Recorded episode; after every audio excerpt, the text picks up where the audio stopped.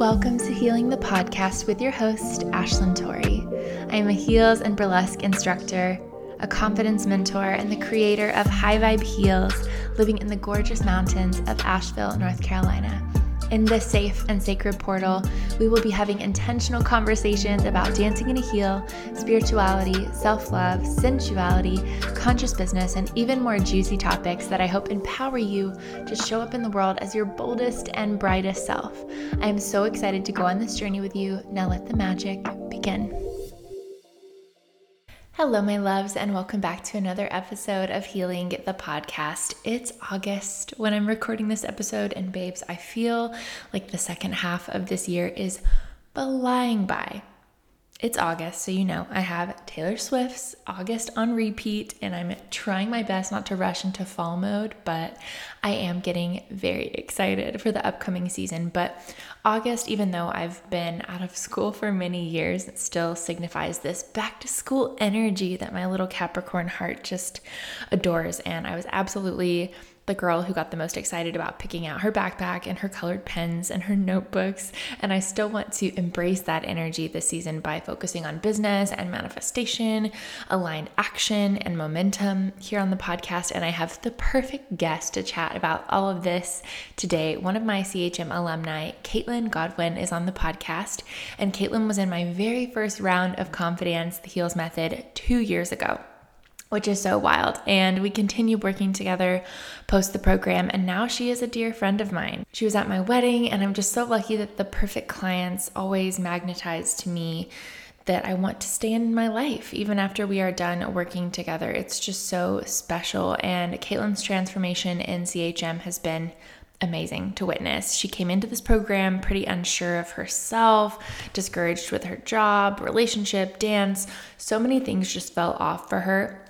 And as you will hear in this episode, Caitlin and I relate in a lot of ways with our experience with religious trauma and body image struggles and so much more. But during the program, she was able to gain the tools that she needed to heal so much of this.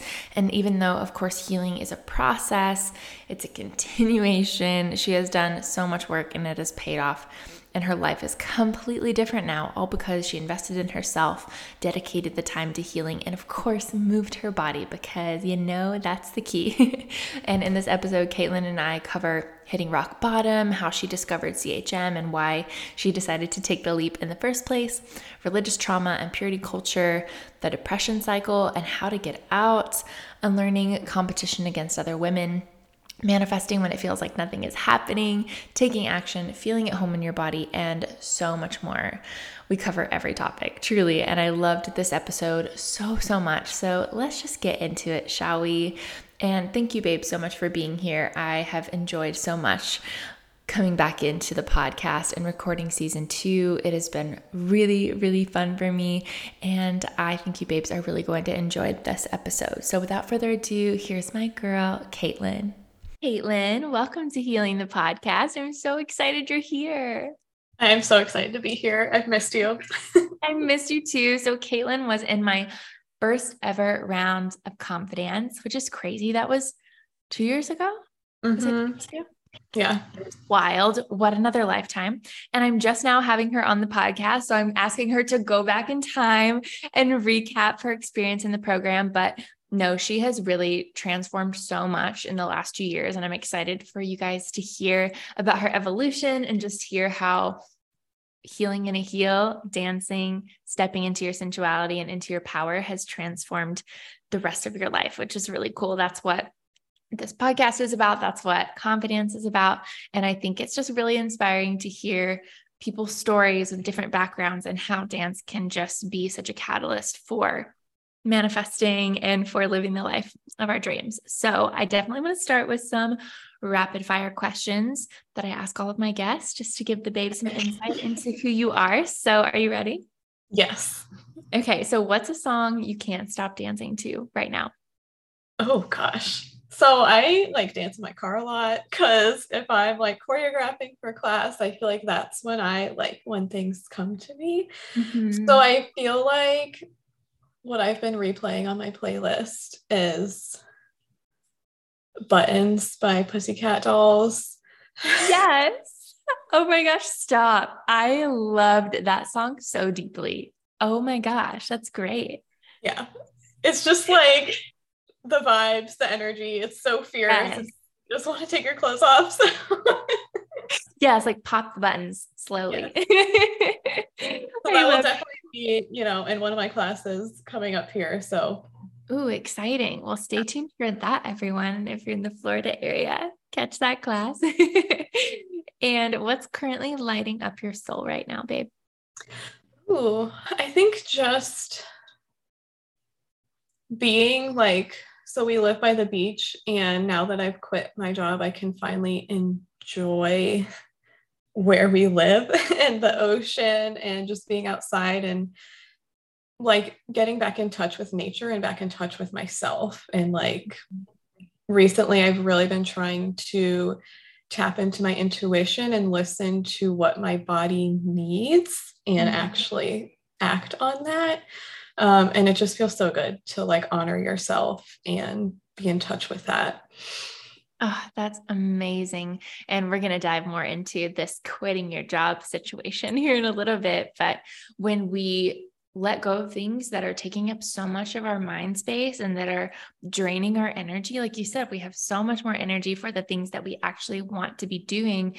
And it's just like getting really clear on what those things are. And I feel like that's something I've been doing a lot lately is what is it that I actually want to be spending my time on? And how can I create space in my life to do that? And that's exactly what you've been doing over the last like year, two years.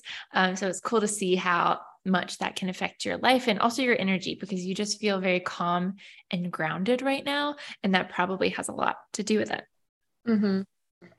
And this podcast is called Healing. So I would love to know something that you are proud of healing or that you are currently in process of healing. And this can be emotional, spiritual, physical, energetic, etc. I think probably my sensuality. And we talked a lot about this in CHM. And I'm sure we'll get deeper into it later, but that was something that was a huge block for me, probably my biggest block. Like mm. Before coming into CHM, I like didn't even really know what sensuality meant. It was like such a taboo topic and you automatically associate it with sex and it's like no, it's so much more than that. Mm. So I think working on that and like being in my body like you know, tapping into that side of myself and just allowing myself to feel and experience life however it comes my way um, has been huge. And it's still a work in progress. but I think, you know, having done the work we did in CHM, it really allowed me to allow myself to work on it and to not be ashamed of it and just start you know, embracing that side of myself. Mm-hmm. Oh, that is so powerful. And yes, we are going to dive into that, but that was really such an amazing evolution to watch in the program. That's one of the biggest things that I saw you start to break through was that block around our sensuality. And we'll talk about this because it comes a lot from our similarities in religion and oh yeah. and so I can't wait to get into that because I think that's a huge piece of it. But yeah, we'll dive deeper into that later. But okay, this question is a fun one. If you were heel, in your case, a dance heel, what would mm-hmm. that look like? So a color, texture, pattern, you in heel form. what would that look like? I love that. I don't know. I'd be one of two. Maybe I'd be like two different heels. I don't know. Love I it. Like I would either be like lilac, like laced up four inch stiletto, super like feminine, pastel, classy, yeah. or I would be like a platform stiletto, like iridescent, sparkly, strappy heel. Ooh, I love both of those. You know, yeah. both of those are my vibe. So yes, like iridescent, yes. Lilac, yes. so cute. I can see you in both of those. And every single time I do this, I'm like, someone needs to create all the heels. Oh my that, gosh, that'd be amazing. Guess, It'd be so cool. Just a line of heels that was like the Caitlin. The yes. you know, I think that would be so cool. I love that. Yes. Okay. So I want to dive into a little bit more about your experience in confiDANCE, the heels method. You know, that first round that I did with you, babes, was so sacred. and so special in my heart. I still have your thank you letter as my bookmark because it was the first round obviously that I had done. And it was after this round that my method, I feel like was proven. It wasn't just yeah. seeds on myself. I felt like that the transformation that healing in a heel can do, it was magical. And so I want to take things back to Caitlin a few years ago, coming into CHM. With a desire to really heal and to step into your confidence and your sensuality, that was kind of your two biggest goals. So, can you tell me a little bit about that version of yourself? I know it's taking it back a little bit because she was yeah. like completely different than who I'm talking to right now. Yes. So, Caitlin, two years ago, two and a half years ago, was in a very dark place. Like, I, at this point, was probably at rock bottom. Um, we had just moved, it was COVID. Like, I was breaking friendships, like, so much was happening in my life. And I was deconstructing my religion, my spiritual views, like everything rock bottom. Definitely, I was like in the depths of a dark night of the soul. For people who don't know what that is, it's basically depression on steroids, and everything you thought you knew gets turned on its head. I literally felt like the rug had been pulled out from under me. I had no foundation to stand on. It was so like destabilizing and I was questioning so much. And I, I had really just started like rebuilding who I was, not even rebuilding at that point, just like questioning who I was and what I believed. Um, and I didn't know where to go. Like it was rough. It was a very rough time. I feel like I can't even express in words like how dark it was for me. But just a lot of depression, a lot of like self hatred, insecurities, low self esteem, like not knowing who I was. It was like an identity crisis in a way. Mm-hmm. And I discovered you, I think through YouTube, I like it like it was by accident, you know, like as all good things I feel like happen. I it was just like a suggested video on my YouTube, I think. And I was like, oh, she's cute. Like I like her vibe. Like I like her aesthetic. Okay, burlesque, that sounds fun. I'll give it a try. So I started doing like your YouTube videos because again, this was like during COVID, so there wasn't yeah. many studios you could go dance in. Mm-hmm. So I was like, how how am I going to dance if I can't go to a studio? I guess I'll try YouTube.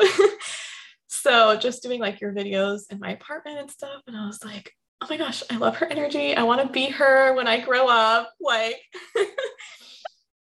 and that was when I discovered heels and burlesque because before I was just, you know, a ballet dancer. I had training in like jazz and contemporary and all that stuff, but mostly ballet. And the thought of like dancing in a stiletto was like scandalous. Yeah. so against, you know, what I had been taught mm. and all that. But it was so fun. Like it was so freeing. And I felt like because of the style and because I was doing it just for me, there was like no pressure. So it was just fun and enjoyable. Then you released CHM and I was like, this is literally the perfect program for me because at this point, I had done like talk therapy, acupuncture, meditation, like all of these things. And there was still something missing. And I felt like there was just this this block in me, which now I know is like the sensuality piece um, that was preventing me from being the dancer I knew I could be, or like being the best dancer that I could. And it was, it wasn't something physical, it was like something mental, spiritual. I didn't know, but I knew that I needed something that would bridge the gap between the spiritual piece and the dance piece. And that's literally what your program is for. So I was like, this is perfect and exactly what I need right now. And yeah, that was like the catalyst of me getting out of my funk. Mm, yes. Oh, I love that story. And it's so funny because anytime I ask someone, how did you come across my YouTube video? They were like, oh, it was, it was suggested. Like I didn't even dance burlesque. They were like, yeah. it just pops up randomly. And that is honestly how I found my favorite teachers and mentors. And how I came across burlesque was so random and yet so synchronistic. And it's just beautiful to see kind of how we come to the things that are meant for us, you know, because that's just what are the odds? You know what I mean?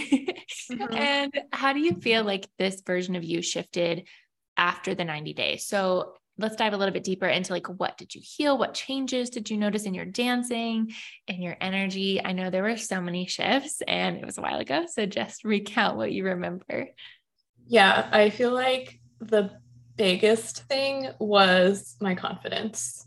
Like, which is so funny because it's literally called confiDANCE. it's like, yeah, that was something I've struggled with my whole life.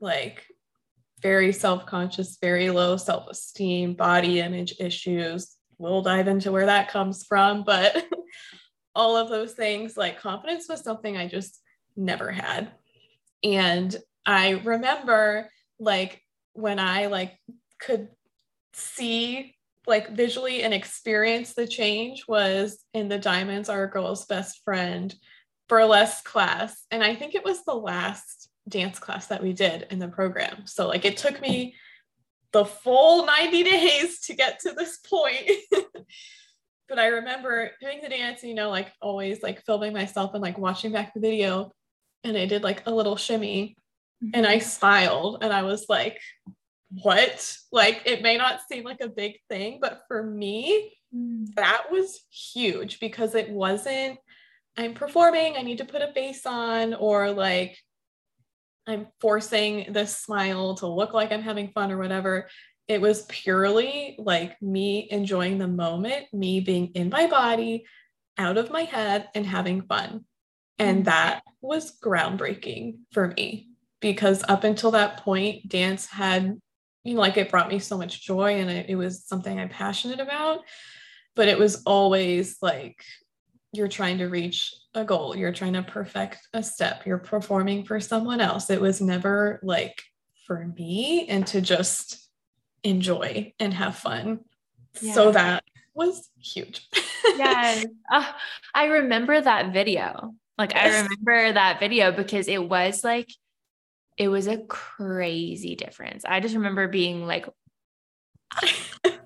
see her like right now because it really like you went from being someone that was interested in burlesque and you went from being someone who was yeah, just trying to figure out what their relationship was to dance to all of a sudden being like a performer again and all of a sudden being like, mm-hmm. I get to enjoy this. Like, because you came into this program as a dancer. Some people don't come into this program as dancers, but I feel like the ones that do have the most trauma around dance, you know, um, like myself. And so I think it was just so amazing to see you come back to dance in a loving, compassionate way because I feel like dance sometimes we love it, sometimes we hate it. You know, when we're dancers, sometimes it's like, oh, you know, I'm focused on the goals, I'm focusing on all the wrong things. And it was kind of like you were able to break out of that cycle. Mm-hmm. And that's where dance can be really magical and really special. And something we both relate to was our trauma from our strict religious upbringings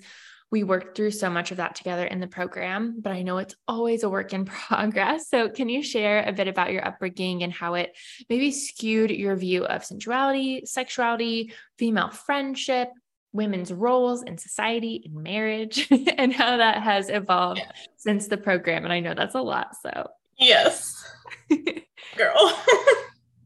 We could talk all day long about this. And we do. like I feel like we should probably do another podcast just on religious trauma. Really, um, truly. Yeah.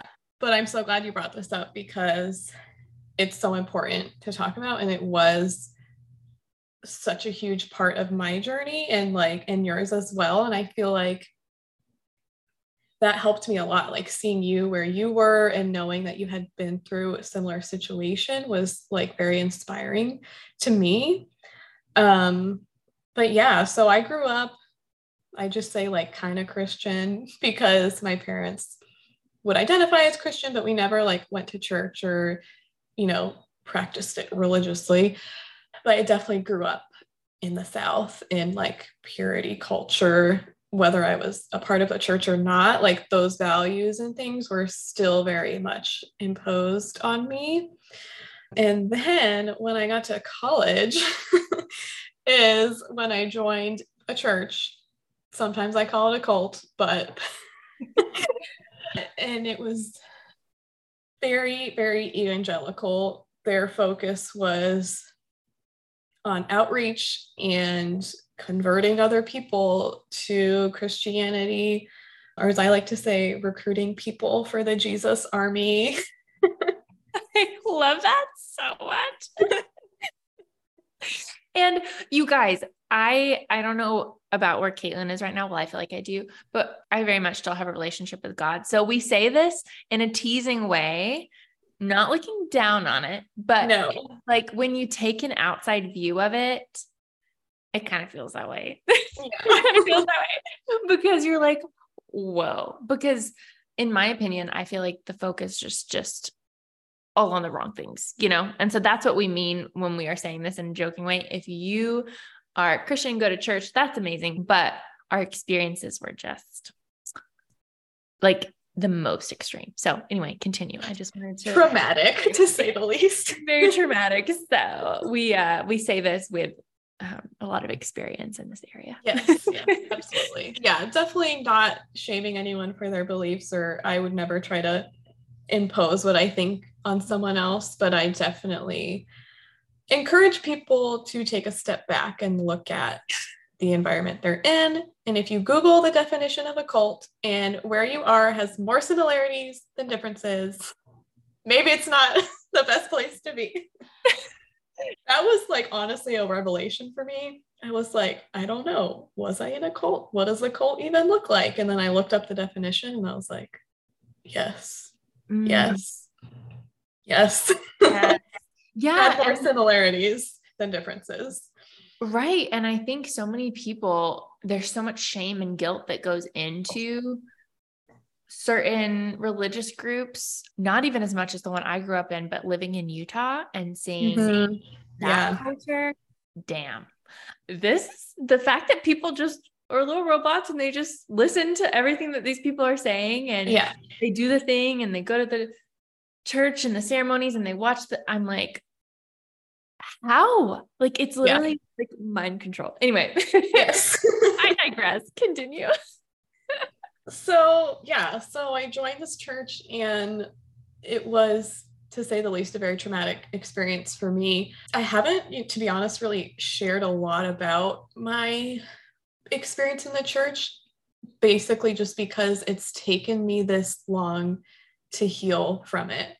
So I graduated 2018 and I'm just now able to talk about it without like getting emotional, which is crazy. Um, but it's something I want to share. It's something I think is really important because I know, like you, there's other people that have been through the same thing. And even in the church I was a part of, there were plenty of women that I personally knew that were experiencing the same things. But where do I begin? I feel like it was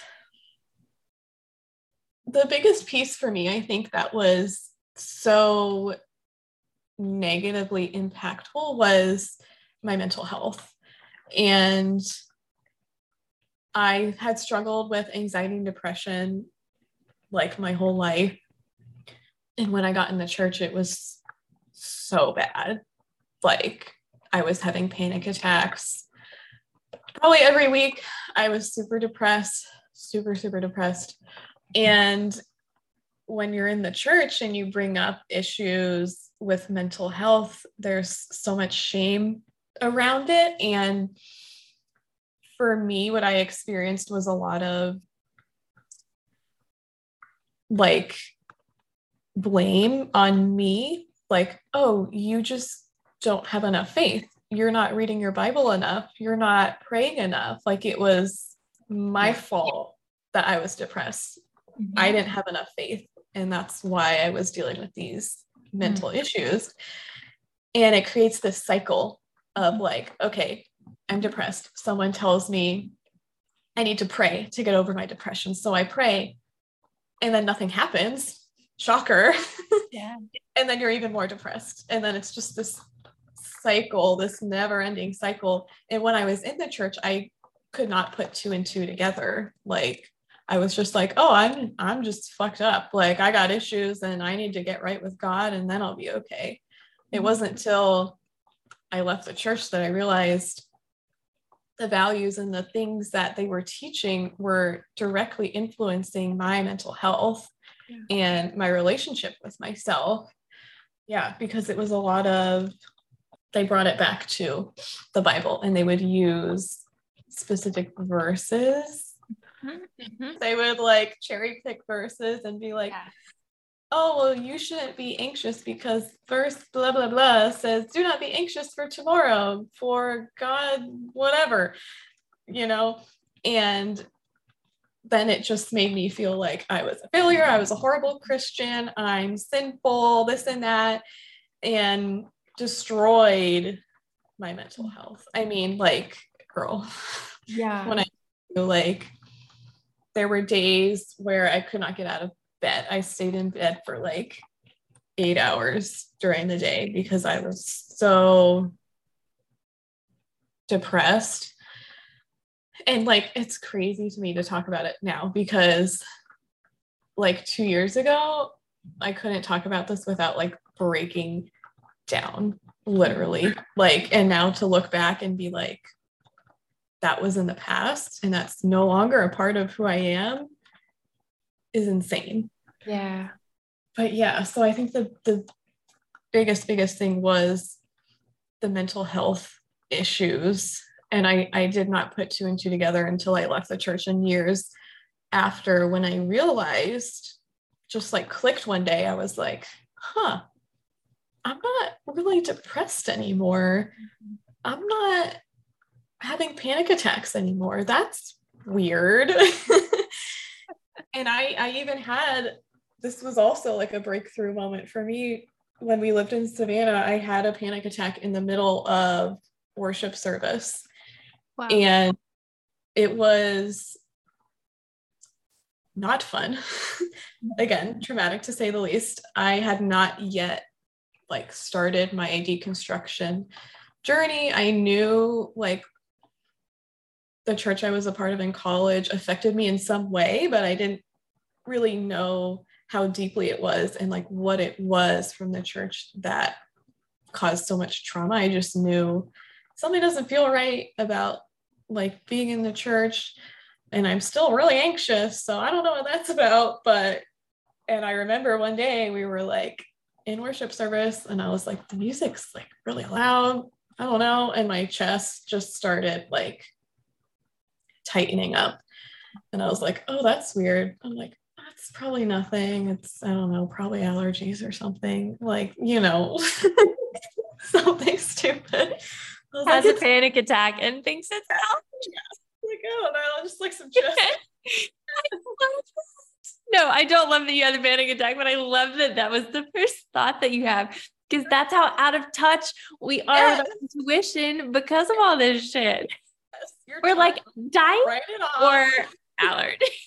yeah it's fine. Yeah. It's nothing.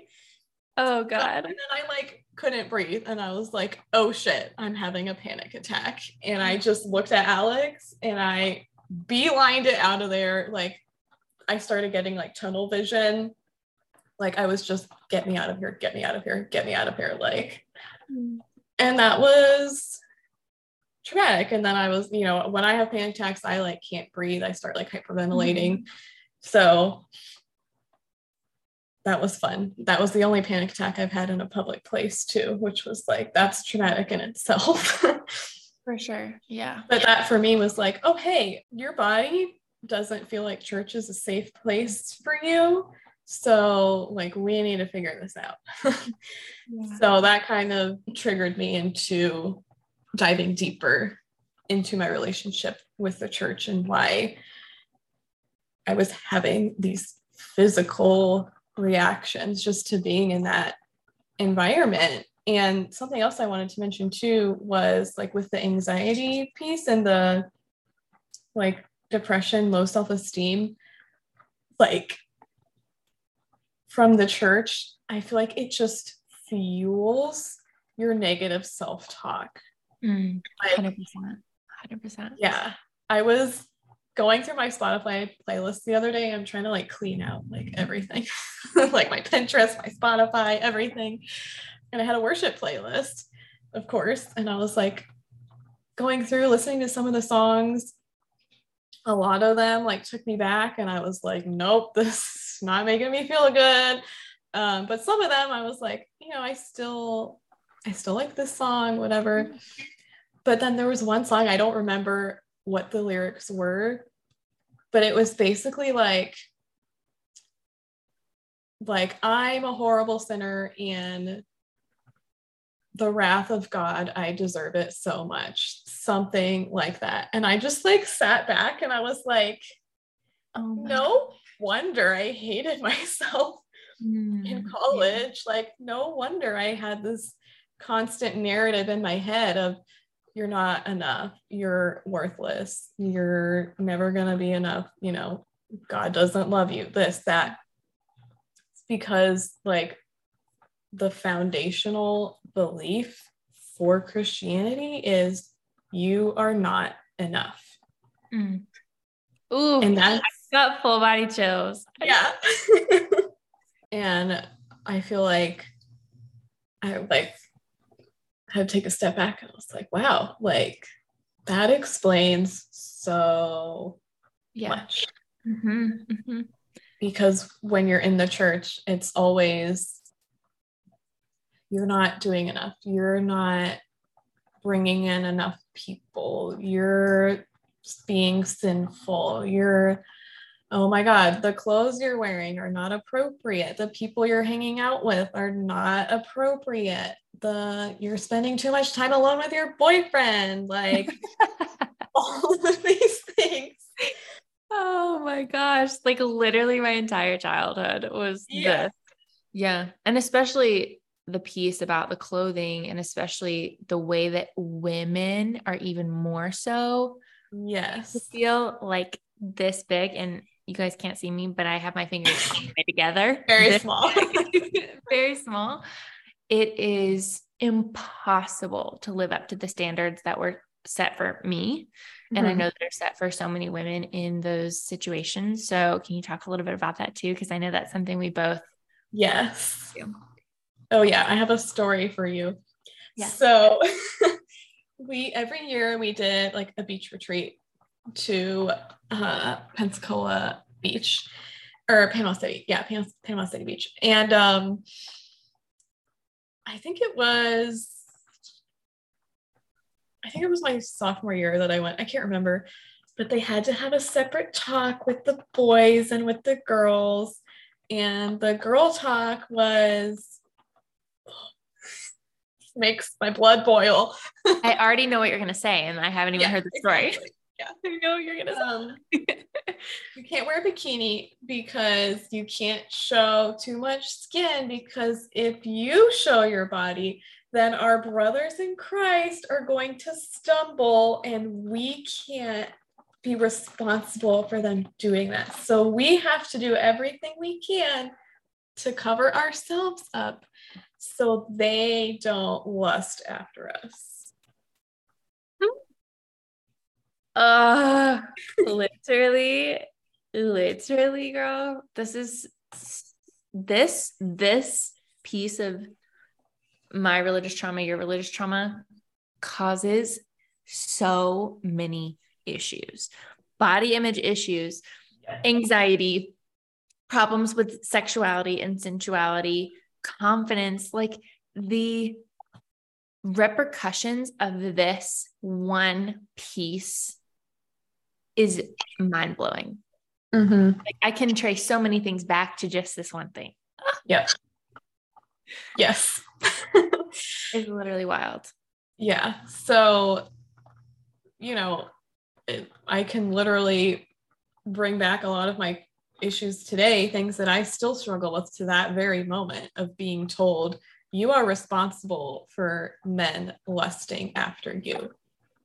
It is not their responsibility, it's your responsibility. Mm-hmm. Oh my gosh. And then we go on the beach retreat and I wore a bikini because I'm more comfortable in a bikini than a one piece. Like yeah. that's just how I feel. Not I wasn't trying to tempt my brothers in Christ or Oh my gosh. like I just like bikinis. But of course, we had to wear a shirt over it. If we were wearing a two piece, we had to wear a t shirt over it. While the men could walk around topless. Hits out. yes. Hits out. Like, what the hell? Yeah. I will never understand it. I will never, ever nope. understand that. No. So already like the double standard. And yeah. I was like, okay, whatever. I'll wear my white tank top over my bikini. oh my God. And we're like in the ocean playing around, whatever. And I like rolled it up and tied it because it's not comfortable to wear a t-shirt, a wet t-shirt in the water. Like it mm-hmm. feels gross. So I was like, I'm just gonna roll it up and tie it. I'm still wearing one, so they can't get mad at me. But and this girl comes over me and is like pulling my shirt down to cover my stomach. She's like, Caitlin, like you have to cover your stomach. And I was like, Are you oh, kidding me? my gosh. While these boys are running around topless.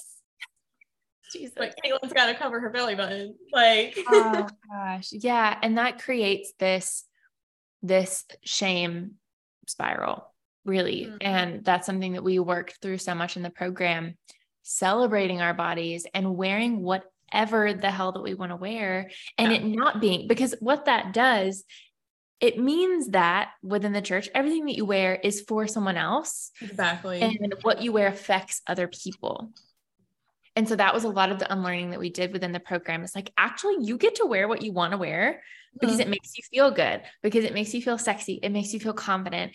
And another person's perception of that is their problem. Exactly. And that is something that, like, even within friendships or even sometimes with Luke, I'm like, no, no, this isn't for anyone else. And I get to choose what I wear. And I think that's in itself. I just remember during the program, you you wore less and less and less clothing throughout the experience. And that makes me so happy, not because I'm like, yeah, I just want my babes like flashing everybody. Yeah. I can tell that when you are doing that, you're loving your body in a really special way because mm-hmm especially coming from the ballet world, which we're about to talk about.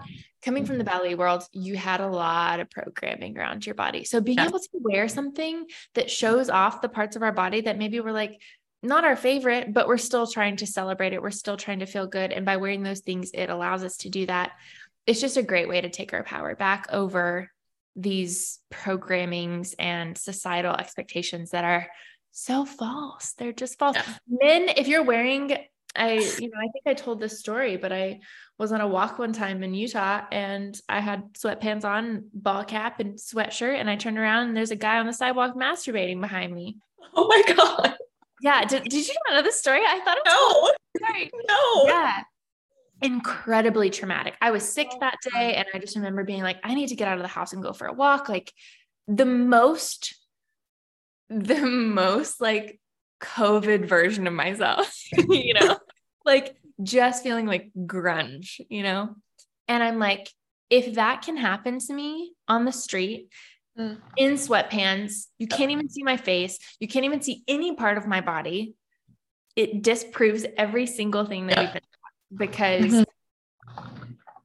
I'd never felt more, I'd never felt more just like I was disgusted, but I was also like, this is what I mean. Like, this is what I mean. It does not matter. People are going to do and think what they want to, regardless of what women wear, because of all of the patriarchal programming and seeing women as objects. That's not going to change just because we're covered. Right. Exactly. So, um, so wear what you want. end of end of the day, wear what you want. Yes. Um, but yes, you definitely came into that more throughout the program and started to really mm-hmm. celebrate yourself. Quick question, babe. Have you ever dreamed of designing a product, service, or brand harnessing your unique gifts? Impacting women all over the world with your purpose, having the freedom and flexibility to spend your days as you choose and being your own boss? creating multiple streams of income that allow you to live the bold, adventurous, glamorous life of your dreams? I remember desiring all of these things I just mentioned, but not having a clue how to get there. It took me so long, years and years, to go full time in my business. I ran around in circles, spending over $10,000 on courses and programs that just didn't teach me what I really needed or desired to know. But through inner work and self discovery, mentorship, taking consistent aligned action, and never giving up, my business finally took off and High Vibe Heels became my full time gig. But even so, it was such a long journey to get there. And let's be real, not always a pleasant one. Business courses can be so boring, and it's hard to find one that includes everything you need to know to get started on your entrepreneurial journey successfully, which is exactly why I created my course, Creatrix Biz Builder. What is a creatrix, you may ask? A creatrix is a creatress, a woman who is deeply connected to herself and to the feminine source of creative power. She gives rise to desires, gives birth to ideas and life of all kinds. She's not afraid to bring her ideas forth into the world, and she drips with magic, confidence, sensuality, and opportunity. And unlike other business courses, this course is fun, it's aesthetically beautiful, and teaches you everything you need to know to launch a soulful, creative business. We dive into discovering our soul's purpose, high vibe leadership and mindset rituals, including dance classes, EFT tapping videos, and more. We learn how to craft our conscious business on the back end, building a website, legalities, design, organization.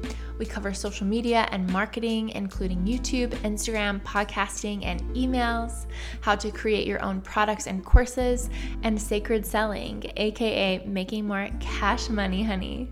This course includes seven do at your own pace modules that are jam packed with everything you need to know to be a badass creatrix business owner. And the best part is, this course is under a thousand dollars, which is absolutely crazy for the business world. It is impossible to find a course with this amount of information for this price. And I'm offering a sexy deal as we enter into my favorite season, which is fall, for $200 off.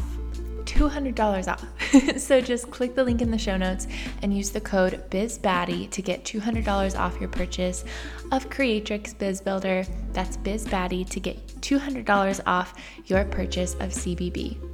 Are you ready to have the soulful business of your dreams and show up as the creatrix you were destined to be? And I do want to talk about your really structured ballet background yes. and things that you feel like from the ballet world affected your confidence, body image being one of them. Um, either negative or positive. I know there's some things that you took from the ballet world and you still dance ballet now some. And how has dancing in heel and burlesque helped improve those things and kind of bring back that love for dance and for your body?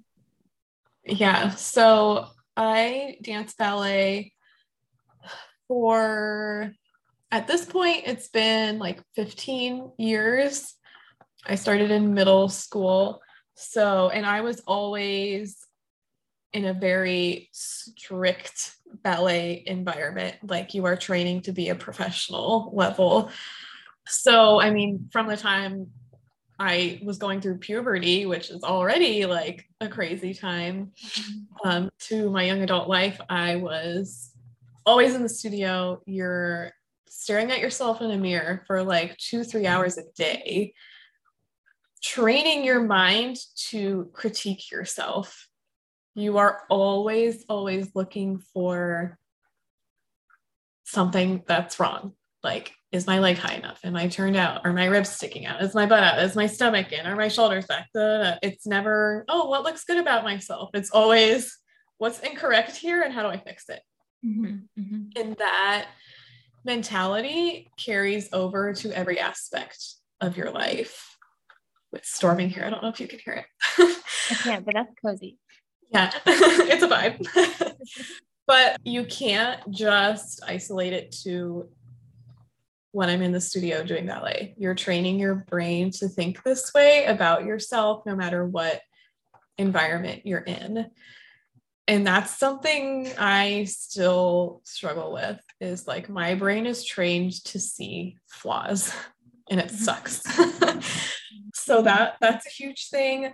Um, I also feel like the more specifically when I was in high school, just the level of competition between you and the other girls. Mm-hmm. It's it may seem encouraging and that you're like cheering each other on, but like deep down, there's always this, oh, well, why did she get that part? Like she doesn't deserve it. I should have gotten it. Or she can't even lift her leg that high. Or or it's like on yourself, like, oh, I'm never gonna be as good as her. Like, I wish I could do pirouettes like her. I wish uh, my feet looked like hers. I wish I was as skinny as she was.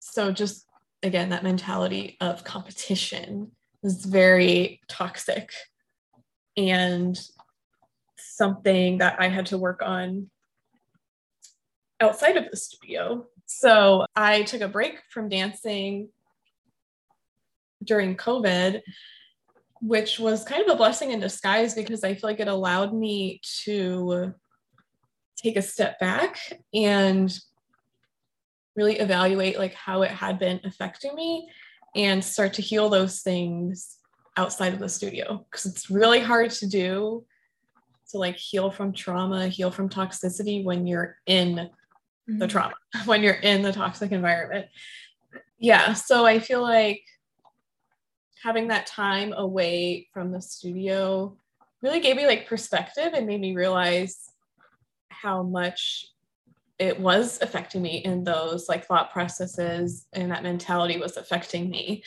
and i feel like through chm i learned that it's not a competition. Like as women we're all on the same team and we should be cheering each other on and not like trying to compete with anyone next to us you know? It's more about being better than you were the day before than being better than the girl next to you. And uh, once you i'm snapping once you shift that perspective it changes so much mm-hmm. so i took a break from dancing I was in a ballet company for a couple years. That's a whole nother story, whole nother toxic environment. But taking that gap between dancing professionally and where I am now, I started dancing again uh, about a year ago, dancing ballet again mm-hmm. about a year ago at the studio that I actually danced at in high school, which is crazy because mm-hmm. there's so many memories and so much not like trauma because I wouldn't say it was a traumatic experience for me, but just there's a lot of, of emotions tied up with it and like things I remember happening and things I remember feeling dancing in the same studio. It's like you're like stepping back into your past. It's weird. but now, like coming back, my mindset is so different like I'm taking classes and I don't care what anyone else looks like in the room. Like I'm not trying to compete with anyone. I'm not trying to, you know, compete for casting or like, you know, impress the director or whatever. Like I'm just doing this because I love it and it makes me happy and because I want to and I want to be the best ballet dancer that I can be. And that shift in my mindset, I feel like was so powerful because now I'm dancing in the same, literally the same environment, the same studio, same teacher that I had before, but it's a completely different experience now. Mm. I love that. And that is so beautiful And what a test to see. I'm going to put myself yes. in the same environment and see how it feels this time around. And it really does seem like, just from what I've seen in your videos and your little snippets and your costumes or whatever it is, that you're just enjoying it this time. And it doesn't seem to be as loaded, you know, with like mm-hmm. pressure and all of the expectations that you had on it before, which is really, really amazing.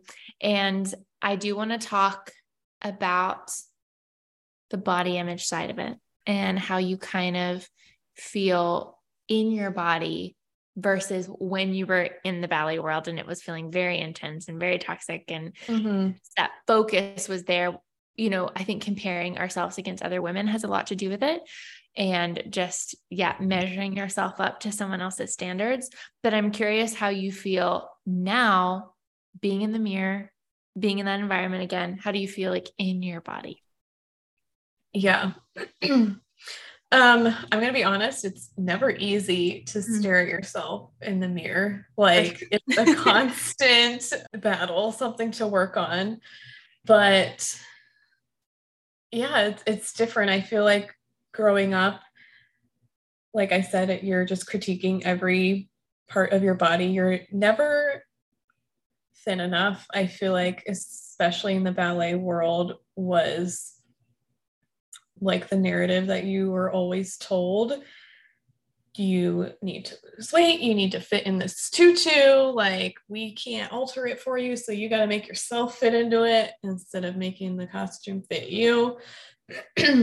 um, so I definitely, you know, I was never diagnosed, but I definitely feel like there was some body dysmorphia happening throughout my dance career because you know people look at me and they're like oh you're so thin. Like you must be so confident and you're so skinny. So you probably don't have any insecurities. And that is like the furthest from the truth mm-hmm. because i've been trained to not be happy with my body to always want to be thinner you're like never skinny enough mm-hmm. as a ballet dancer um, even if you're a size two, you know? So that I feel like is what I really struggled with mm. growing up in the dance world. Um, I even um, stopped getting my period for a year, I think, in high school because I was overworking myself so much mm. and was probably like malnourished too. Yeah. Honestly and that just goes to show you like how extreme these conditions are and like what we put ourselves through mm-hmm. to fit someone else's mold and to make someone else happy. Yes. But now I feel like because of the confidence that I found through CHM and through like these practices that I've been doing, I'm able to look at myself in a different light. And like I said, it's still a struggle. I still have bad days. Like nobody's perfect. These things are always going to come up. Yeah. It's just a matter of now I have the tools to deal with it and to mm-hmm. move through it. So now it's so much less about like trying to be the skinniest and trying to be the best and whatever, and just like honoring my body and what I need and doing it because I love it, mm, not yeah. to impress somebody else. I feel like that was the big shift for me coming back into the ballet world is I'm not doing this to look a certain way to impress anybody. I'm just doing it because I love it and because I want to. And when you have that mentality, you're not going in the studio like picking apart every piece of yourself because you're there to have fun and enjoy it, you know? Yes. Oh, that's so beautiful. And I want to go back a moment to where you were talking about the honesty when it comes to how we feel in our body. I think mm-hmm. there's this view, whether it's from social media or whatever, oh, we're super body positive uh, you know, we feel great in our bodies. It doesn't matter. No, nobody feels good in their body every single day. And especially yeah. when you're a dancer and you are staring into a mirror and you're being filmed, or like me, you have a business that you're literally watching yourself dance for hours and hours a day while you're editing. It is a lot. But what you said was the key. It's having the tools when you do have those days to get out of the mindset, to make yourself feel more at home in your body. That is what we're talking about, not this like idea of perfection or never having a bad body image day. But when you don't have the tools, it's very hard to get out of it and you're in it much longer. And now when I have a bad body image day, I have this whole internal list of things. Have I taken a dance class? Have I tapped? Have I went outside? Have I drank some water? you know, like all these mm-hmm. things. And I just have my little checklist, literally checklist on my phone of the things that I know make me feel my best. And now you're able to have this relationship with dance that just feels very, very good and very loving. And you're doing it for you, which is the most important thing, which mm-hmm. I'm just so proud of you for that because it's a huge thing to work through when you do have that dance background. So that's amazing. and we have to chat manifestations. Yes. Because I remember in the program, one of your goals and your manifestations mm-hmm. was to quit your job, have a bridge job that you enjoyed, to teach burlesque, certify in Reiki and Pilates, and eventually start your own business. And you are currently either doing these things or in the process of doing all of these things. Mm-hmm which is amazing. Girl, yeah. holy shit. It's so cool to see your evolution. And I remember at one point you said to me, I don't feel like my manifestations are coming true. I'm getting so many signs from the universe. I'm seeing 222 everywhere. and you were like, what does this mean? Mm-hmm.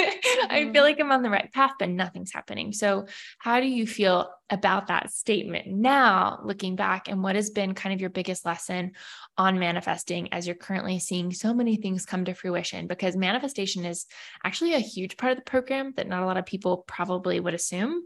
They think that it's mostly about confidence, but we want confidence so that we can manifest things, you know, like it's, mm-hmm. it's all aligned. So, yeah, I remember being in CHM and feeling like kind of discouraged. Like, I feel like I'm doing all the things, but nothing is happening. Like, why? What's going on? And, um, you know, I was thinking about it and looking back, I realized specifically with the job situation, the reason nothing was happening was because I wasn't taking action. Mm-hmm. And that is a huge block for me. That like next step of like taking the action is the hardest thing for me. And quitting my job was so scary because I felt like we couldn't handle it financially that everything was just going to fall apart and we'd be broke and not be able to pay rent and I wouldn't have a job and like just worst case scenario. And but I knew, I knew this, you know, for like a year and a half now, I knew I needed to quit my job. And it took me that long to like come around to mm-hmm. it. And the whole time I knew it, there was this voice in the back of my head, like, just do it. Oh my God, Caitlin, just do it. Like this, you're on the right path. And like you said, I was getting all of these signs, like repeating numbers and like dreams. Oh my God, I need to tell you about yes. a dream that I had because I remember throughout the program, you know, when we had our one on ones, I'd be like, oh my God, Ashlyn, this dream I had last night. And you're like, yes. what the fuck? Like, it's the most symbolic thing ever. Like, yes, you and Nicole, like, Nicole and I still have our calls. And you guys have the the craziest. I mean, my dreams are just like crazy. Yeah. You guys have the most intuitive, yeah, like symbolic dreams of anyone I've ever met, worked with. Like it's mm-hmm. crazy. And I remember you both having these dreams, and I'm like, this is literally telling you what we talked about on our call. This is literally the tarot read. This is yeah. literally like what you're supposed to be working through an inner child. Like it's just crazy. Yeah, it is crazy. And so it was, I think it was like a month or so before I quit my job. And I was like, I don't know, like still questioning. Like now I look back, I'm like, it's so stupid. Like, why was I questioning this so much? Like, if I would have just listened to my intuition the first time, I would have saved myself a lot of stress and a lot of anxiety. But it's a learning process. Now mm-hmm. I know. But I was like, still like questioning. I'm like, I don't know. Is this the right thing? Is it the right time? How do I know I'm on the right path? I just don't know. And I was like, before I went to bed, and I was like, I feel like I haven't gotten any reassurance lately. And I'm like, it's kind of discouraging because I feel like I would have signs like consistently mm-hmm. to the point where when I wasn't getting signs, I was like, oh shit, like, am I still on the right path? Am I still doing the right thing? so I just like went to bed. I was like, man, I don't know. Like, it's just sad. I haven't like, you know, seen any numbers or anything. And girl, this dream literally could not be any more obvious.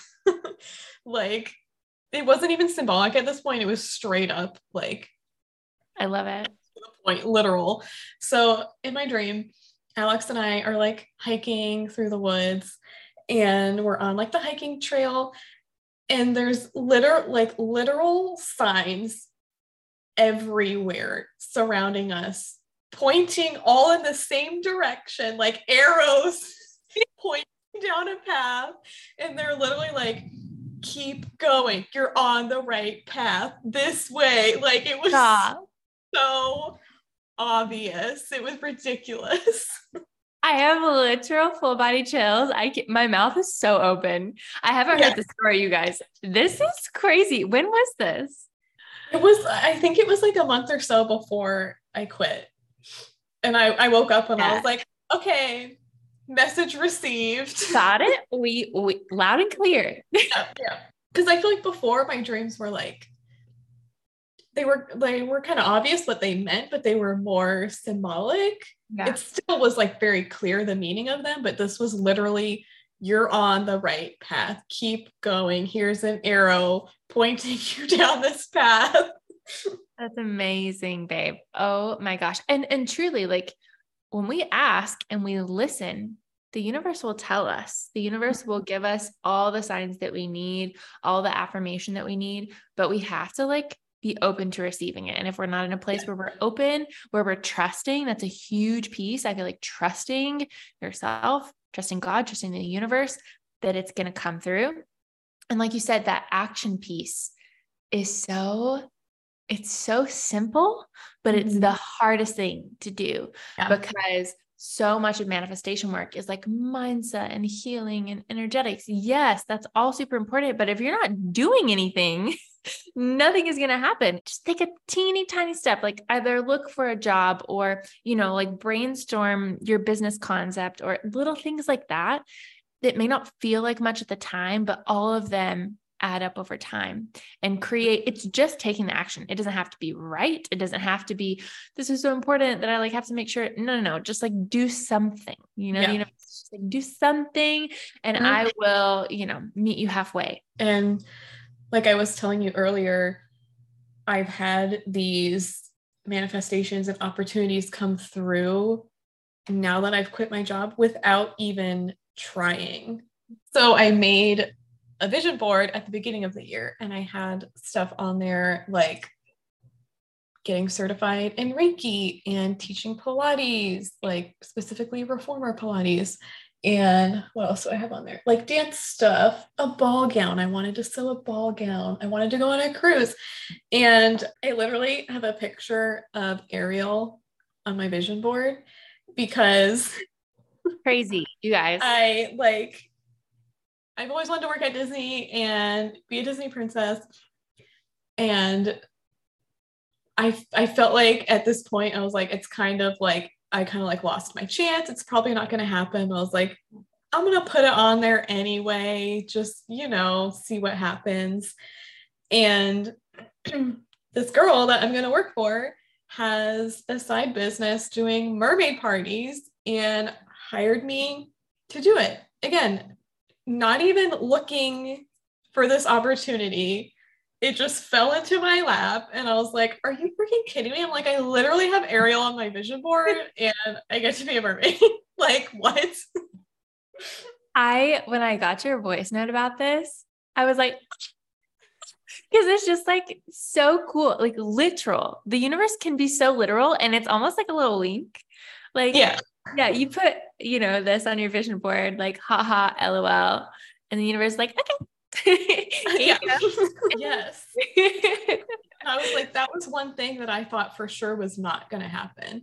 Oh, and here we so are. cool. And okay. I have other things to tell you. yes. So even before I quit my job, I got an opportunity to teach at a bar in a Pilates studio. Again, so I had basically decided I was going to quit my job regardless of if I had something lined up because I just knew I needed to get out. And I I was trusting the universe that like this is going to be my signal to the universe that like okay I'm ready for you know a new job or whatever opportunities are out there for me. And I was really like it was the leap of faith you know?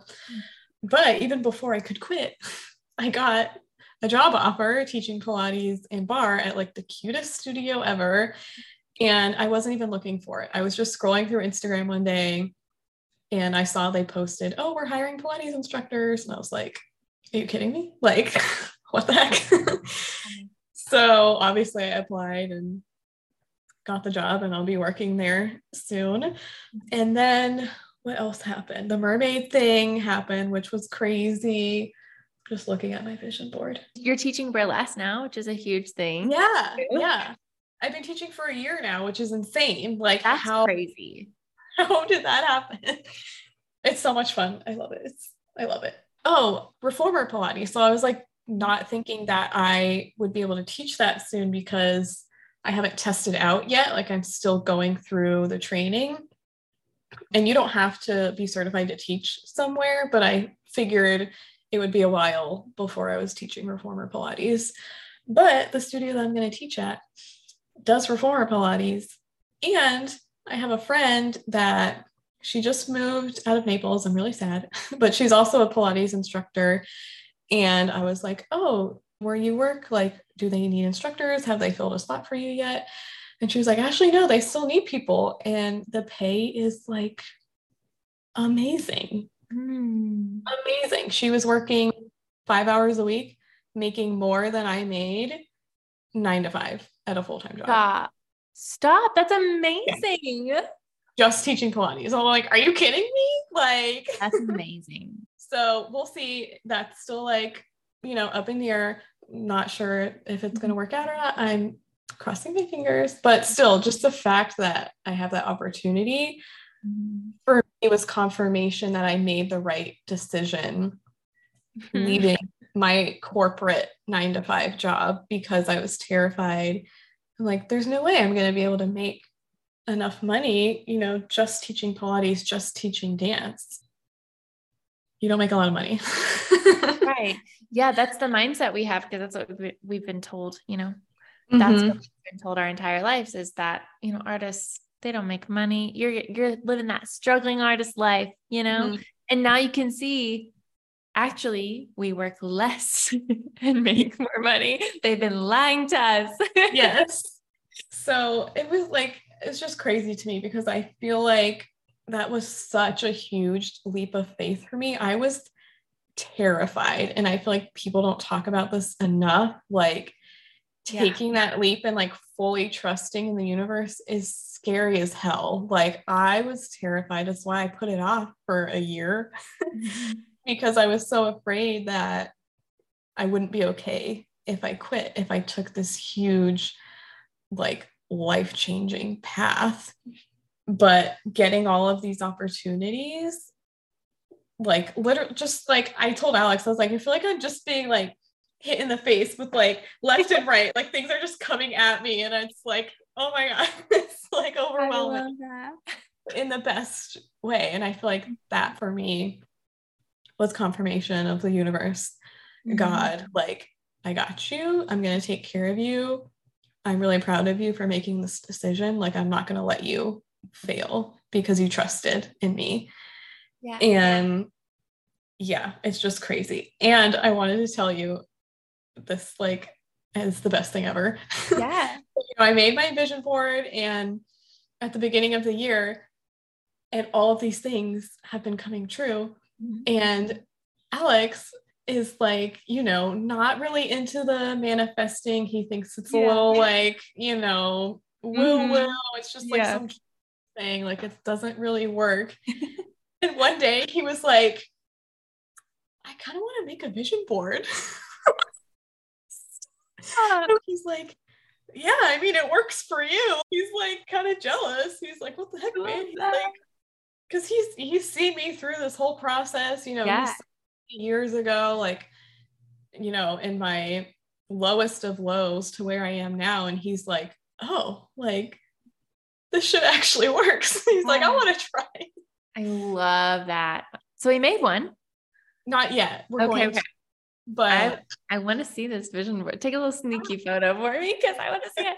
But that's so cute. And that's literally like so many people say, oh, my partner is like not into this, whatever.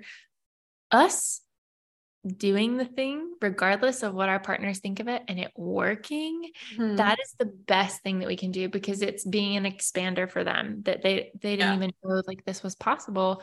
So that's really really cool to hear, and also it gives you guys something to relate on. You know, mm-hmm. that's a mm-hmm. little bit like, you know, sometimes relationships can feel like, oh, you know, we have nothing to talk about, nothing. You guys are manifesting together. Like that's yeah. so cool because then you can start to have these joint manifestations. Mm-hmm. Then you can mm-hmm. start to be like, what can we work on together? What can we work on for our future? And it just opens up like the possibilities and what you really did. And it does take this. You did a lot of deep inner work and you you raised your self-worth, which is like the first step. And then you kept raising it. you kept raising it for like a year and a half, which is great. And then you finally felt ready to jump. And that's okay. I mean, we're not saying you need to feel ready to you know, take the leap to quit your job a month after you have the idea. It's not mm-hmm. realistic, mm-hmm. but you did it when you were fully sick of like, I mean, you guys, her job was bad. Let's just say that her job was very bad and you were so exhausted and drained and you were over it. And I feel like sometimes it takes us being like over something mm-hmm. and fed up and done with done with living a life that feels anything less than magical. And that mm. sounds crazy, but I'm like, I'm really raising my standard these days as to what I allow into my life. And you really yeah. did. That. And it's like so cool to see you mm-hmm. in this place. And what do you feel like you would say to someone who has been thinking about joining CHM, starting their heels and burlesque journey, manifesting, taking the leap towards their confidence, but maybe they have been hesitant to really like to really lock in and say, I'm going to dedicate this time, this money to my healing and to my growth. What would you say to them? What would you say to Caitlin prior to the program debating if this was like the right step for you? Yeah. Ladies, just do it. Like, seriously, stop questioning the fact that you're contemplating it and already, you know, listening to this podcast or following Ashlyn, watching her videos, and like you have this little voice inside of your head that's telling you to do it means you're on the right path. And I would say to don't listen to the fear, whatever it is, the fear of it's I don't have the money or I'm going to make a fool of myself or just scared of being seen for who you are, like whatever it is, don't listen to the fear. Listen to that tiny voice that's telling you, hey, this is the step you need to take because that's your intuition talking to you and it will never steer you wrong. And I feel like for me, my biggest like hesitation was the money because at the time we we had none.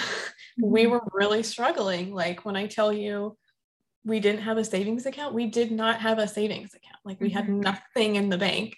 We were mm-hmm. struggling to pay rent and it was like why would I spend all this money on this thing if I can't pay rent, you know?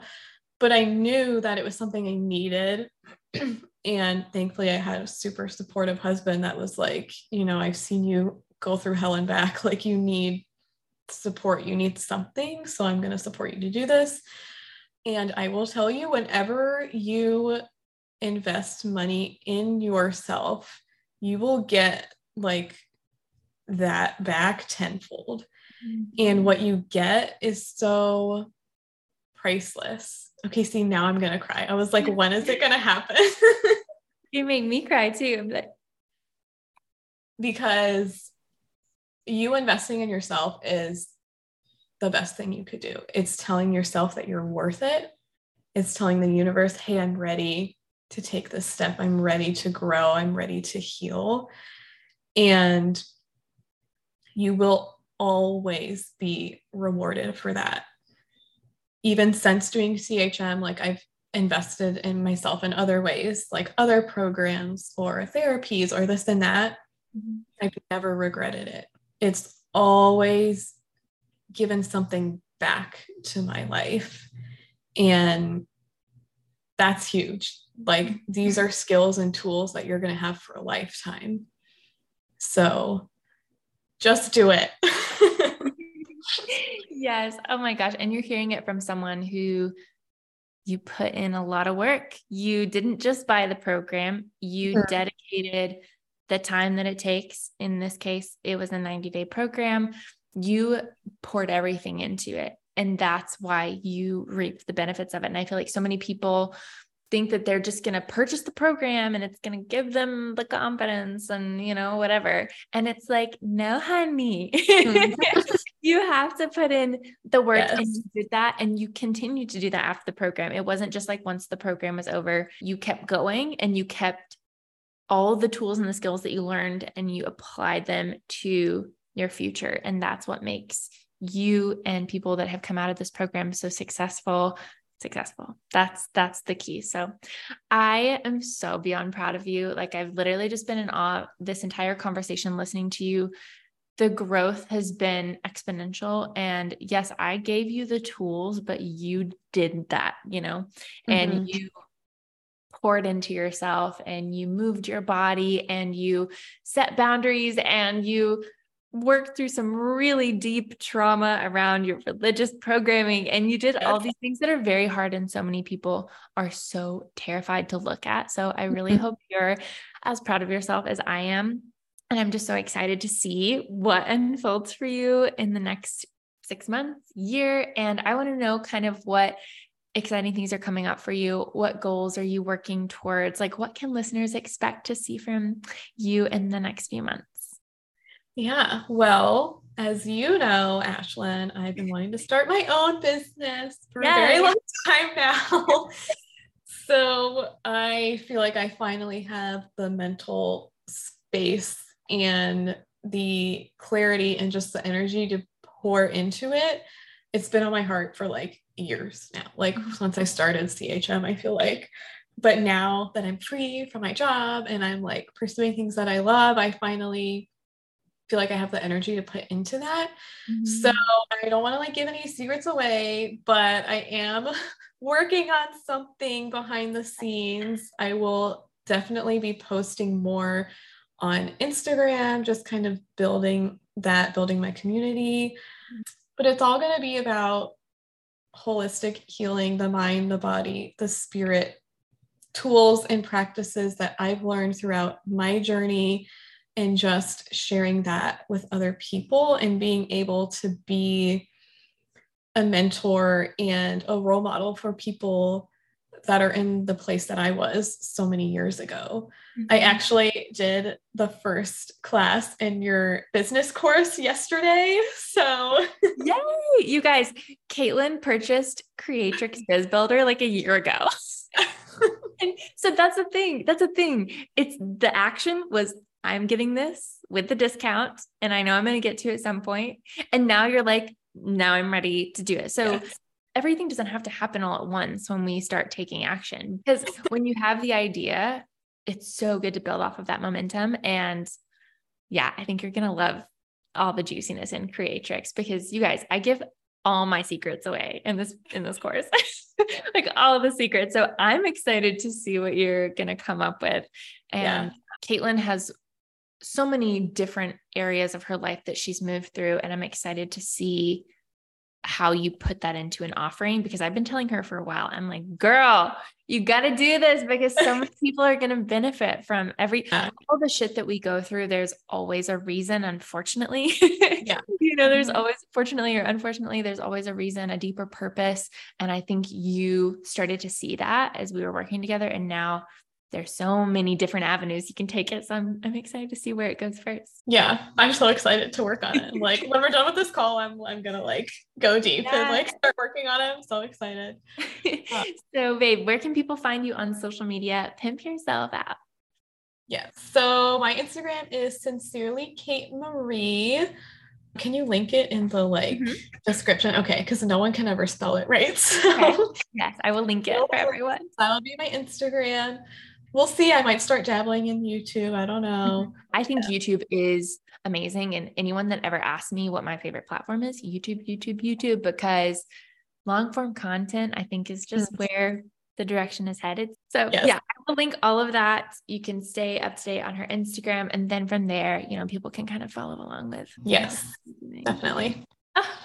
Well, babe, thank you so much for being on the podcast. Thank I you. adore you. I adore you. I miss you so much. We're going to have to plan a little trip soon or yes. a little moment where you come back to Asheville and yeah.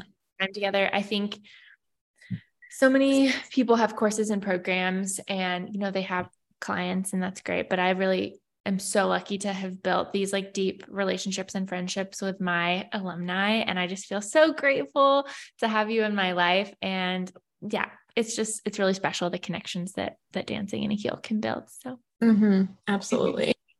I, I love you. Thank you. I love you too. Thank you, babes, so much for joining me today. If you love this podcast, I would really appreciate it if you gave us a five star rating and review. It really helps the podcast to be discovered by even more amazing humans who could benefit from this work and from healing and a heel. And if you screenshot your rating and review and send it to Ashlyn Tori at gmail.com or send it to me on Instagram, I will send you a free burlesque workshop as a gift. Also, don't forget to follow along on Instagram at to stay up to date on all the heels, burlesque, spirituality, and empowering content that your soul desires.